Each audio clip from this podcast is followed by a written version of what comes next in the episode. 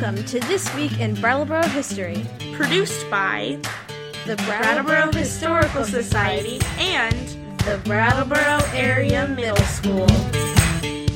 In November 1869, the St. Albans Weekly Messenger reported on the status of Brattleboro, a town that was about as far away from St. Albans as you could get and still be in Vermont. The paper was commenting on Brattleboro's recent hard times.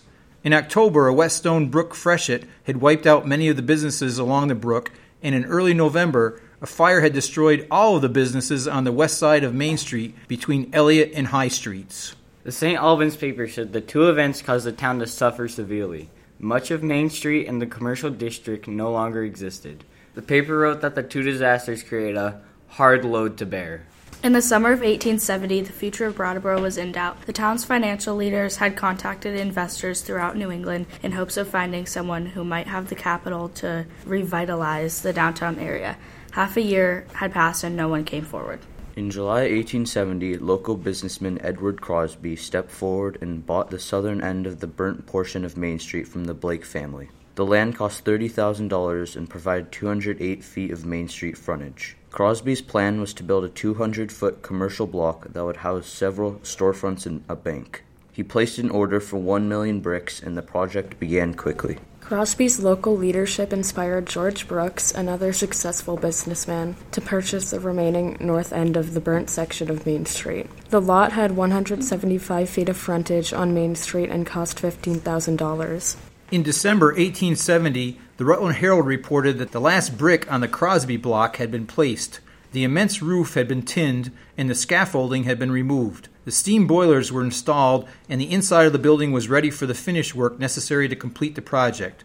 Opening day was scheduled for March 1871. Meanwhile, George Brooks worked with the architectural firm E. Boyden and Son of Worcester, Massachusetts, to come up with a design for a commercial block that would contain several storefronts and, and a hotel. The Boyden Company had recently designed the Baptist Church on Main Street and was well respected. The first brick was laid for the Brooks House block on May 1st, 1871. According to the Vermont Phoenix, more than 1 million bricks were used and 500,000 feet of lumber was placed in the interior of the building. The Brooks House Hotel and commercial block cost $110,000 to build. The land was $15,000 and inside furnishings brought the total bill to $150,000. The Brooks House and the Crosby block were constructed within a year of one another and brought new life to downtown. The two men who financed these buildings were local, but worldly in their business ventures. Edward Crosby grew up poor in West Brattleboro and Marlboro. He began farming and eventually got involved in the grain and flour milling business. He gained and lost a fortune, learned from his mistakes, and rebuilt a northeastern milling empire. George Brooks grew up in Chesterfield, New Hampshire, and worked in Brattleboro during his early years. He worked in Alabama, Illinois, and New York City before traveling to San Francisco in 1850. He made his fortune during the gold rush. He didn't mine for gold. He sold finely milled paper that recorded all of the business transactions in the greater California region. He became a very wealthy landowner in San Francisco and retired from business in 1862. He then split his time living in both Brattleboro and San Francisco.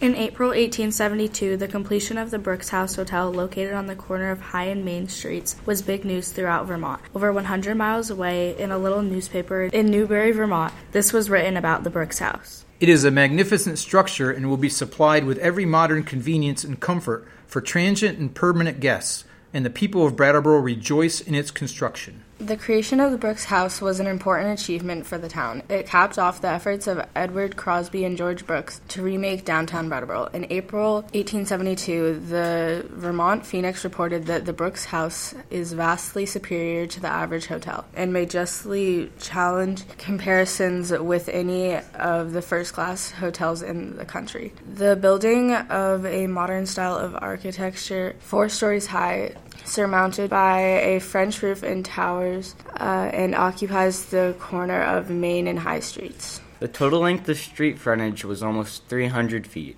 The first floor was mostly occupied by stores. A veranda on the front of the building ran for 90 feet and was 11 feet wide. There were 80 sleeping rooms on the third and fourth floors.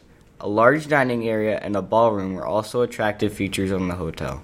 Through the years, the Brooks House continued to serve Brattleboro well. For over 70 years, it maintained its stateliness as a premier hotel. In 1970, the building was repurposed as a mixed use site with studio apartments and one room apartments on the third and fourth floors. The first and second floors were occupied with stores and restaurants. In 2011, 142 years after a fire had destroyed the site, another fire devastated the Brooks House. Building inspectors wonder whether it could be saved. Engineer Bob Stevens, lawyer Craig Miskovich, and three businessmen with local ties to Brattleboro, Peter and Drew Richards, and Ben Taggart, eventually took ownership of the burned out building and began efforts to reimagine how it could be saved and brought back to life.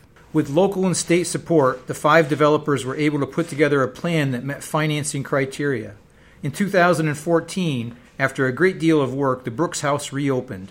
It now has 31 apartments, various storefronts, and houses two college satellites Community College of Vermont and Vermont Technical College. The building was reconstructed, and an addition was placed on the back side to accommodate the college satellites. The cost was about $23 million, and it remains the largest commercial building in downtown Brattleboro. Once again, as in the 1870s, it was local interest that eventually rose to face the devastation of fire and revitalize Main Street. We'd like to thank 8th grade BAM students Will, Erica, and Brandon for helping us research this story.